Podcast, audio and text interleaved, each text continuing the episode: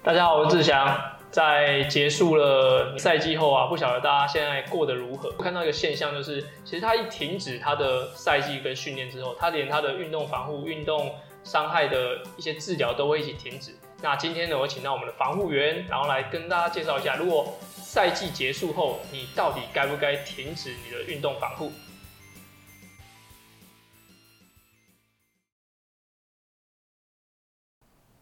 好，在上上周啊，就是我们结束了，就是我觉得应该是台湾举办过难度最高的铁三比赛，叫做 F 叉 T。然后它是从呃秀姑兰溪的出海口要游到要游完三千八，再进行单车一百八十公里，会到新白杨，再继续进行跑步四十二公里，然后最后的终点是在主峰。今天请到的来宾就是苏伟，苏伟是我们的。呃，田光场的运动防护员，那他也有参与这场赛事，请苏伟跟大家介绍一下你的资历跟你目前的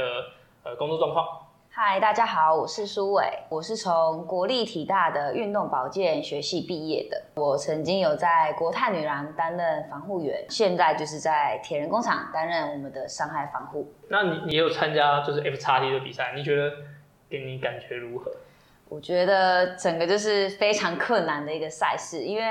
他必须就是除了二二六这么长的距离之外，还要必须克服一些高山的问题，还有天气的因素，所以对于我们不管是身体还是心理上，都是一个很大的挑战。最后赛后，我有听我们工作人员在最后检讨，他说真的是好在没有下雨。对，因为其实山上的状况很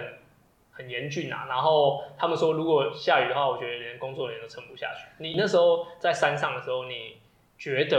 那个气气候状况，或者说有办法形容一下那个痛苦的感觉？哦，好，因为我们在最后就是大家要进终点嘛，所以我们在山上，其实，在山顶上几乎待了大概八个小时。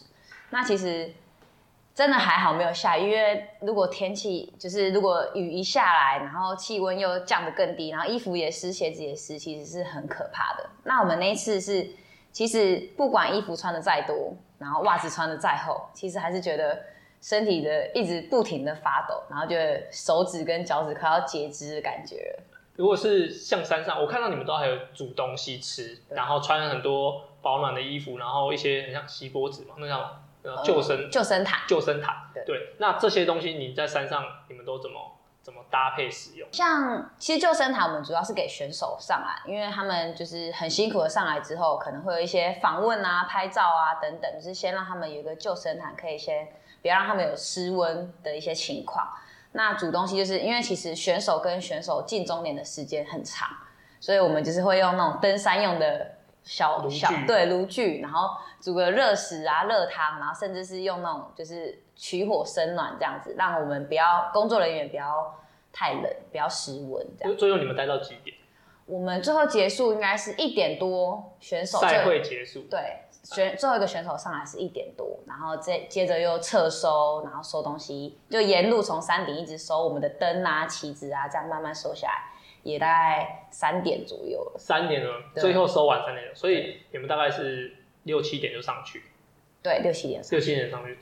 大概有六七个小时。如果是是因为是我也是比较负责中间赛段的的人，所以他是没有第一时间上去。像呃 Jovi 啊，或是 Rowan 他们，其实是很早就上去，待的时间更长。对他们四点多就背着装备上山了，真的是很辛苦。因为其实我很想去啊，然后但是我呃，反正小朋友出生，所以没有没有过去。但我一直在看那个直播，其实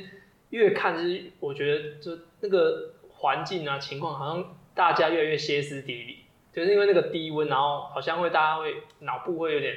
会比较有点没很没办法思考。对，因为在那个环境，其实第一个就是因为不管你骑车骑的再快，因为现在冬天了，其实天黑的很快，所以四五点其实天就已经黑了。然后在五岭的那个山上其实是没有路灯的，所以你必须一个人在跑步的时候，你就是只有一个头灯，然后你必须要真的很内心的对话，然后。有又起大雾，所以其实心情上其实是真的要抗压性很高的才可以跟得过来。但最后有大二二十个嘛，二十个完赛，那有多少个是在中间被关门？十几个，对，这其实到 T two 就大概有十几个是没有办法继续跑步的。黑山的有二十个，对然后十多位是白山的，对，对他他们大部分，其实我看，其实他们都很接近那个关门的时间但真的就是我觉得是，当然游泳那个流，然后是大家没有没有预想中的，然后还有比赛的那个状况，然后到后面越来越冷，好好想下去比看看，到底是怎么样的的情况这样子，对，所以其实我们在就是荧幕面前看的时候，其实都热血沸腾啊，嗯但是很多人在问说，接下来会不会再再举办一次？你觉得？我觉得这就要好好的，老板要好好的思考了。对，因为那真的蛮蛮难的。对，真的蛮难的。但我觉得，因为现在大家都一股脑的，对，一股脑的热血冲动，但是真的要想一想自己，因为其实他第一个最难克服的就是高山的问题，对啊，所以其实很多选手在赛前也一直去就是异地训练啊什么的，因为真的不像平常你。就是爬爬山那么简单，因为你你想想前面还要耗掉这么多的体力，然后经历这么久的时间，然后在高山上气温的的挑战、高度的挑战，空气是非常稀薄的，对吧、对于身体都是一个很大的影响。对，所以呃，不要再一直私讯粉串说到底会不会开报名，其实他们都还在评估了。那最后的呃决定权，或是说最后的发布，还是看粉砖为主。对 OK，那这是我们上上礼拜我觉得是台湾铁人里面最经典的一场赛事。嗯好，那因为它这场比赛是二二六的比赛，那平均如果是呃像比如说比 CT 啊，或是 Ironman 的一些二六比赛，那这些完赛之后，我大概会建议学生是十四天左右可以做比较缓和的休息啊，因为呃你虽然是比一天，然后你可能也许有些人恢复比较快，可能三五天脚就不疲劳。但其实，因为你当天是很早起，然后你的前面的训练的累积，然后你的中间的比赛的过程的消耗，我对对于身体来说，我觉得两周的休息恢复是有有必要的。那如果像 F 叉 T，我的建议可能就要休息到十八到二十一天，接近三周的时间来让你恢复，才会让你的身体是比较可以再接受一些强度训练或是耐力训练的。因为主要恢复的不只是你的肌肉的恢复，那很多身体机能啊，比如说一些内内脏啊，其实它在这么长时间的训练或是说的比赛里面，其实有很大的压力啊。对，那今天呢就要请苏伟来聊聊说，像像大部分人都已经进入 off season，那以你是运动防护员，然后你自己也在比赛，你觉得在这段期间内，蛮多人都停止运动防护，那部分你有什么看法？嗯，很多人就会说，哦，yes，他比完赛了，他已经就是可以自己好好休息就好，所以就是软烂啊，吃饱饱，然后睡好好这样。但是其实就像刚刚讲的，我们在比赛中，其实肌肉都是非常紧绷的。其实趁我们在赛季中间，你执行运动按摩的时候，其实我们通常不会把你的肌肉放到很松很松，因为其实你接着还有很多训练要走，还是会保留一些张力，让你是在身体是可以完成接下来的训练的。对，那其实赛季后是一个非常好调整的时间。第一个，它就是真的可以把你比较一些深层的肌肉疲劳去做一个调整，因为我们的肌肉越来越紧，其实就像头发打结一样。嗯，对你需要去利用按摩啊、伸展去把它推开，所以这时候是可以调整到很多比较深层的地方。那也不单单只是按摩，这时候其实你还可以做一些伤害的处理，可能你一些旧伤啊需要调整，或者是一些身体的控制。其实这些的训练都是在非赛季很重要可以执行的部分。那比如说，呃，以你目前的判断，比如说，假如说你在赛季的时候，假如有二十位来找你做运动防护，有多少位是结束比赛还会再进行防护的？其实说真的，大概只有三分之一会再来而已。因为我们蛮常，像我是做训练，然后苏伟是做防护，其实蛮多人都是训练之后，你就他基本上就不跟我们联络。但其实这是比较恐怖的，因为呃，你比完赛，真的身体的疲劳是比较高的。然后如果你就很像你把一个不管是家电或是说任何用品，把它用的用到极致，比如说温度很高很高，然后马上把它关掉，然后也没有让它做一个缓和，回回到它原本应该有的温度啊，或者说它的状况的话，其实呃你的身体会有很大的受损的，会拉长你整个呃恢复的时间。因为假如说你比完赛马上就是躺着，然后就像两三周，你可能会觉得到两两周之后身体还是会会觉得很疲劳。所以其实我们很建议就是，比如说你比完赛，在你身体可以动的范围下，对，对当然不要贴腿贴到对 没办法走。这个时候就是小小的缓游、缓跑，那这的恢复都可以帮助你做很多深层的的治疗。周围的部分的话，就是很多运动防护其实都会在这边断掉。我的建议的话，就是你如果是你有在进行运动防护，至少当周再安排一次，嗯然后在下一周，假如你已经没有在运动的话，可以把呃那一次的的时间减少，或是说只是把它，然后让你可以身体可以休息，但是就是不要去停下来这件事情。对啊，其实像有时候赛季，有些选手或者是爱好者，他可以就是可能每周排一次的运动按摩来作为他的防护。那其实你非赛季，你可以两三周再排一次，或者是那一次就是可能一个小时就好了，就是不用到真的很频繁，但是还是要持续的去维持你的一些身体状况，才不会说哦，你接下来要再开始进入到下一个赛季的时候，你的身体是其实是跟不上的。对，因为其实你的比赛是从你报名那刻就开始。假如说你已经比完这个比赛，然后你也报名了下一场，那你的身体其实就是要进行准备。那这个准备不是说就要开始马上练得很辛苦，对，就其实是要把你身体调理好。大家，所以我之前有讲说，很像坐月子，对，没错，就把身 体给给顾好之后，然后可以让你的呃身体啊，或者说你的心理状况是有达到休息恢复。不要说你身体有心理有休息，所以说你吃了很多炸鸡啊，然后看电影啊，软烂啊，但是其实你的身体正在承受很大很大的负担。嗯对，那这件事情就会是比较需要注意，会忽略这件事情。那也也有了很多人就是在赛季之后才开始感冒。因为这是一个压力，就是你比赛前你就知道说你需要很多的准备，很多的训练，那不可以松懈。一比完大比赛，你的身体处于比较虚弱状况，然后你的压力也比较释放，那时候就很容易感冒。是会有这种经验吗？其实我我自己比赛是还好，可能我没有很认真，但是我有一次是之前工作的时候，就是别人的赛季，那我们也会比较忙，也是会一直处于在哦，我要就是准备好自己，对，要盯在那边。然后当比如说办完一个比赛或一个赛季结束的时候，就是身体瞬间会松掉，然后那时候就是真的有几比较感冒现象，感冒对对啊，所以就是真的要比较注意，因为大家就是一下子心理啊、生理状态整个都放松掉，那这时候其实是病毒是非常有机可乘的。呃，训练上很容易会有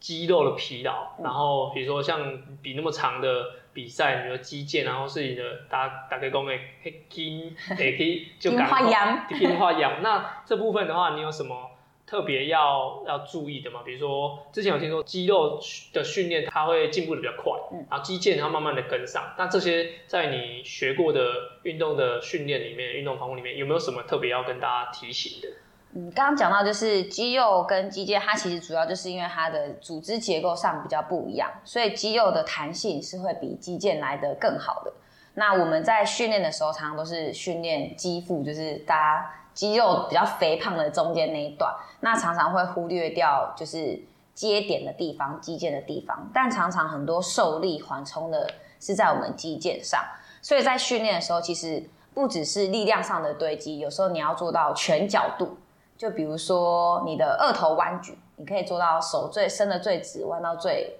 最屈的这个动作，就是要让肌腱也要去感受到它有被拉扯收缩的那个状态。它在恢复上，其实就是它也会比肌肉来得慢。那我们也是常常，因为你在滚滚筒的时候，通常就是滚比较肌腹的地方，那肌腱啊一些接点的都是比较容易被忽略的。它本身的循环也不好，弹性也不好，又容易被忽略，其实这时候就很容易造成受伤的情况发生。嗯，那像比完一个大比赛，然后我们现在其实比较没有一些运动训练的负荷。嗯那你刚刚说的肌腱这些跟腱的部分，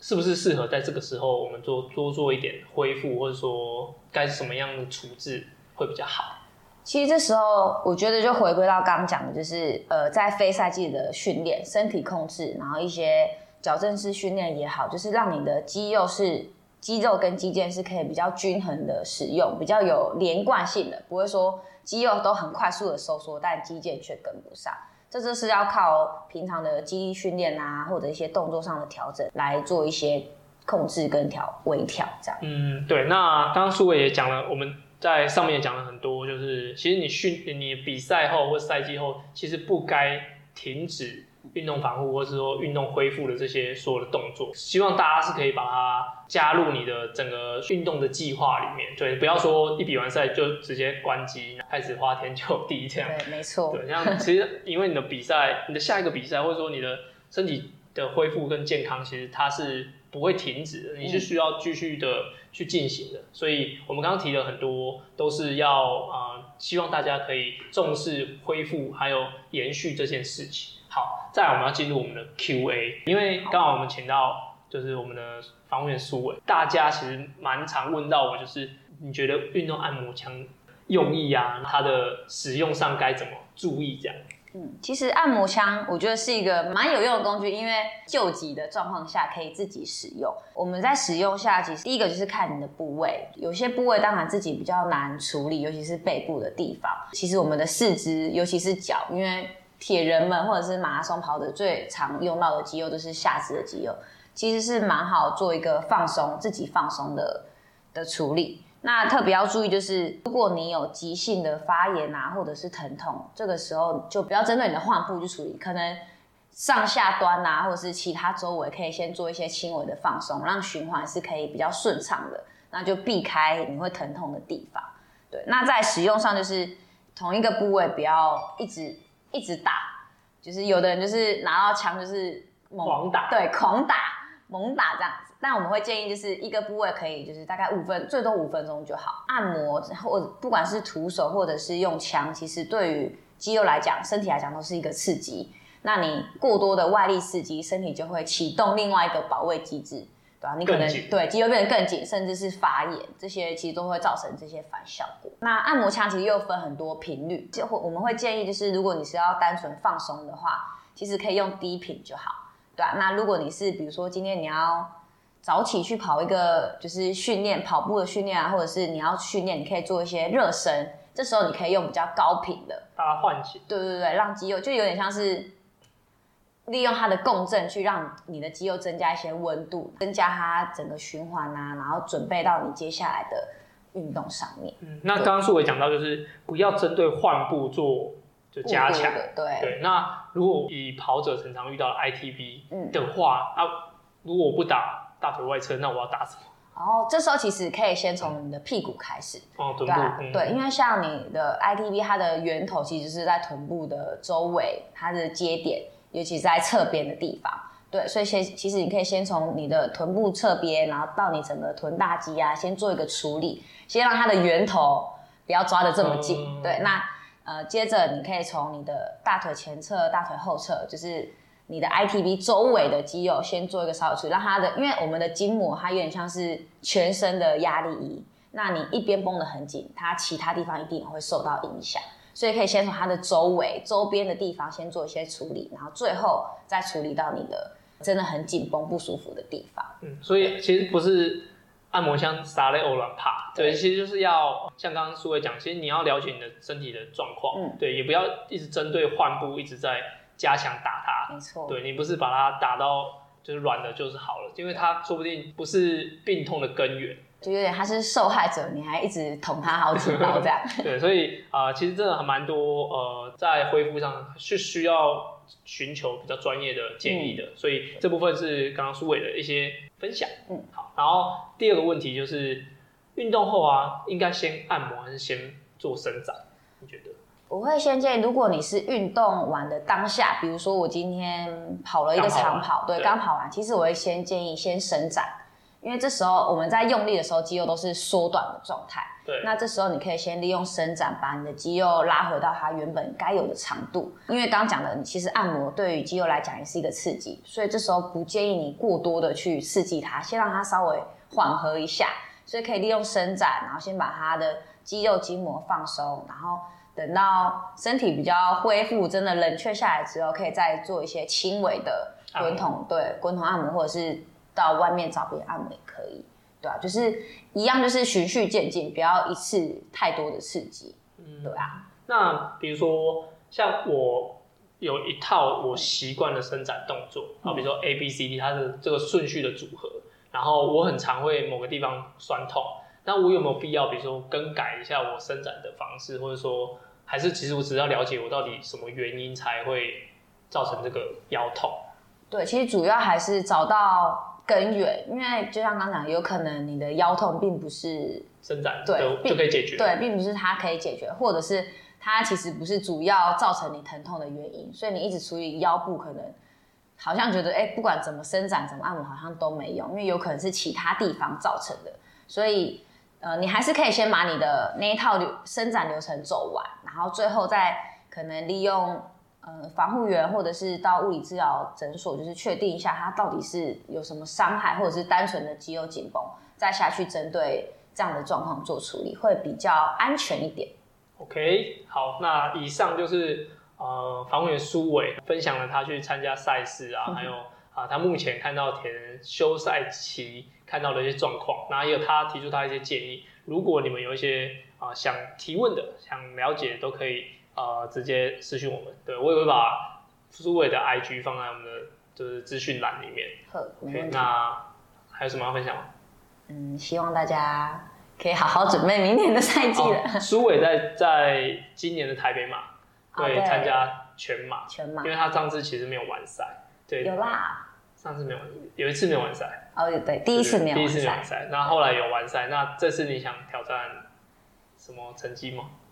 原本原本的预定的计划是我希望可以破四，嗯，对，但是十一月有点不在我的计划之内，嗯对，因为训练量真的是比较少，所以当然还是希望可以朝接近四小时这个目标去努力达成。那我觉得就是享受当下吧，我觉得跑步不管是跑步或者是田径赛，我觉得就是开心一点，对开心一点。目前 嘛，目前的心情，人生太苦了，对，好需要做点开心的事。希望苏伟一切顺利。好 OK，谢谢。谢谢。